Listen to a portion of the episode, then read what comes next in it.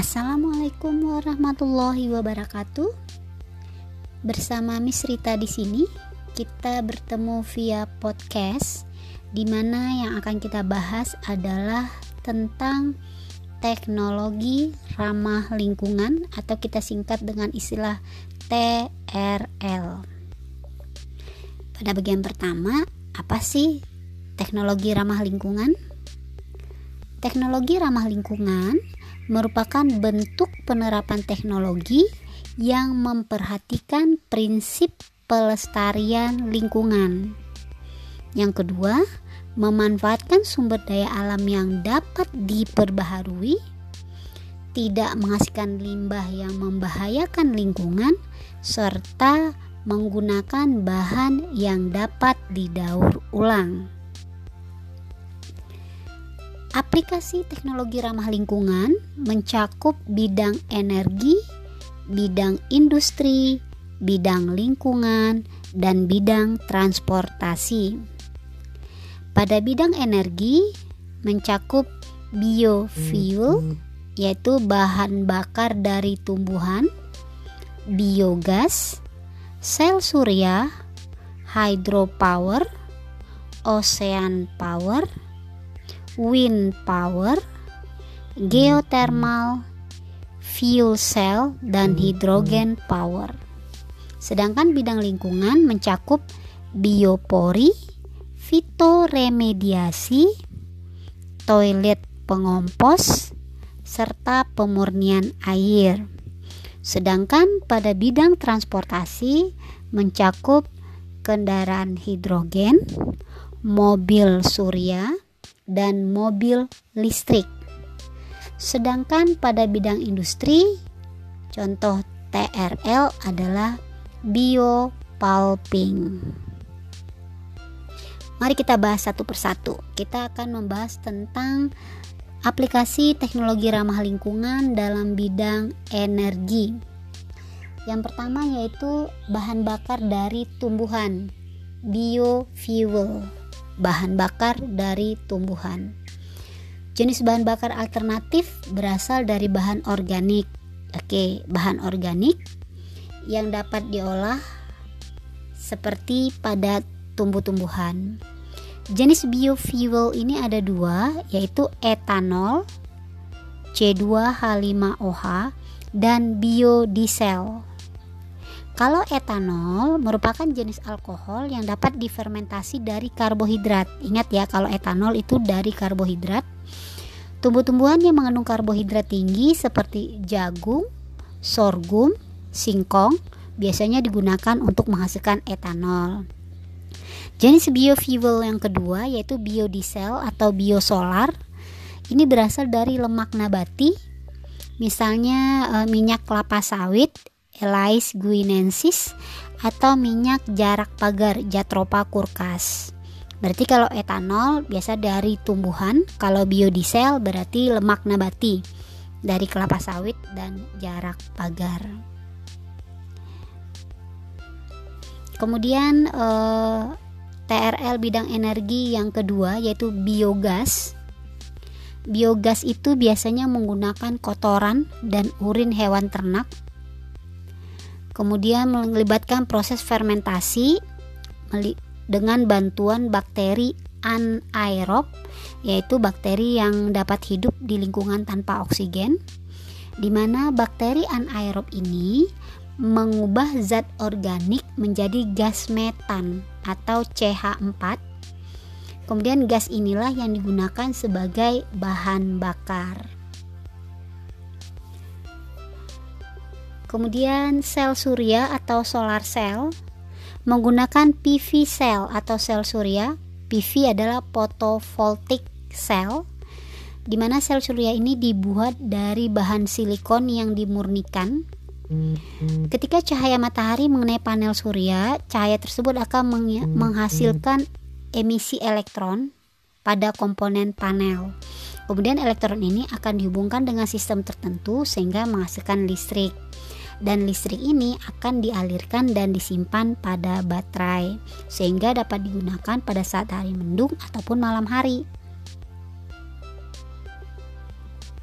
keunggulan dari e, panel surya adalah tidak menghasilkan emisi gas rumah kaca, mampu menghasilkan energi yang cukup besar, serta mudah dipasang atau dipindah-pindahkan. Namun kekurangannya juga ada, karena sel surya ini membutuhkan sistem penyimpanan listrik dan komponen panel surya ini termasuk jenis bahan yang berbahaya. Dan bahan tersebut baru bisa didaur ulang setelah dipakai setelah 20 atau 25 tahun. Harus didaur ulang. Kemudian biaya produksi untuk panel surya ini masih cukup mahal kemudian TRL bidang energi yang berikutnya adalah hydropower pembangkit listrik tenaga air ini kalian bisa biasa lihat biasa turbin ya di mana pada prinsipnya menggunakan energi gerak atau energi kinetik dari aliran air sehingga dihasilkan energi listrik. Keunggulan dari hydropower ini adalah menghasilkan energi yang cukup besar, biayanya yang murah, dan sedikit menghasilkan emisi CO2. Sedangkan kelemahannya adalah untuk membangun turbin banyak lahan yang dibutuhkan sehingga ada alih fungsi lahan. Kemudian alih fungsi tempat tinggal penduduk. Kemudian turbin ini menghasilkan e, emisi gas metana jika terurai di udara dapat menyebabkan organisme yang hidup di air mati serta mengganggu ekosistem air di daerah muara. Itulah kelemahan dari hydropower. Kemudian uh, ocean power, pembangkit listrik tenaga pasang surut air laut dan ombak. Ini sepertinya belum ada di Indonesia ya. Di mana pembangunan teknologi ini cukup membiayakan cukup membutuhkan biaya yang sangat besar Alatnya juga mudah rusak karena korosi oleh air laut, badai, dan hanya sedikit e, daerah yang cocok dibangun dengan teknologi ini. Cuma di Perancis itu sangat keren banget ocean powernya. Kemudian pembangkit listrik tenaga angin, tenaga angin, wind power. E, tenaga angin ini bisa dikembangkan di daratan dan bisa dibangun di pantai. Kalian kenal istilahnya kincir angin. Kemudian geotermal. Geotermal itu merupakan panas yang tersimpan di dalam tanah, berarti panas bumi ya. Panas ini eh, pada kedalaman 5 km dalam kerak bumi bisa menghasilkan energi 250 kali lebih banyak daripada minyak dan gas alam. Salah satu cara untuk mengambil energi dari geotermal ini menggunakan sistem pompa panas geotermal atau geothermal heat pump system, di mana sistem ini dapat memanaskan dan mendinginkan sebuah rumah dengan memanfaatkan perbedaan temperatur. Dan geothermal ini banyak digunakan pada negara yang mengalami empat musim. Kemudian ada fuel cell dan hydrogen power, yaitu menggabungkan gas hidrogen dengan gas oksigen. Gabungan gas hidrogen dan gas oksigen akan menghasilkan uap air dan energi. Dan hidrogen ini juga menyediakan energi yang lebih banyak daripada bahan bakar lain. Sehingga hidrogen ini ideal digunakan sebagai bahan bakar pesawat terbang. Namun gas murni hidrogen sangat sedikit di bumi sehingga harus diproduksi dari senyawa lain yang mengandung unsur H seperti dari metana. Kita dapat menghasilkan gas hidrogen dengan cara memanaskan air, mengaliri listrik, atau melepas hidrogen dari metana. Namun, untuk menghasilkan gas hidrogen ini membutuhkan alat dan energi serta biaya yang cukup besar. Kemudian, teknologi ramah lingkungan dalam bidang transportasi, yaitu ada kendaraan hidrogen, mobil surya, dan mobil listrik. Jadi mobil listrik ini lumayan hemat energi ya. Cuma mobil listrik ini permasalahannya adalah biaya produksinya masih tinggi infrastruktur buat isi ulang bahan bakarnya masih sangat minim. Kemudian khawatir pengemudinya akan kehabisan listrik sebelum sampai di tujuan Kemudian teknologi ramah lingkungan bidang lingkungan, teknologi ramah lingkungan bidang lingkungan yaitu pertama biopori yaitu dibilang juga sebagai teknologi lubang resapan di mana prinsipnya sama dengan sumur resapan. Kita membuat lubang-lubang di tanah. Manfaat dari biopori antara lain mencegah banjir pada musim hujan, menjamin kesediaan air pada musim kemarau, mencegah penyebaran penyakit yang disebabkan oleh genangan air, misalnya demam berdarah, malaria, dan kaki gajah. Biopori juga mampu menjaga kesuburan dan kelestarian organisme tanah, dan lubang biopori bisa kita manfaatkan juga untuk kompos.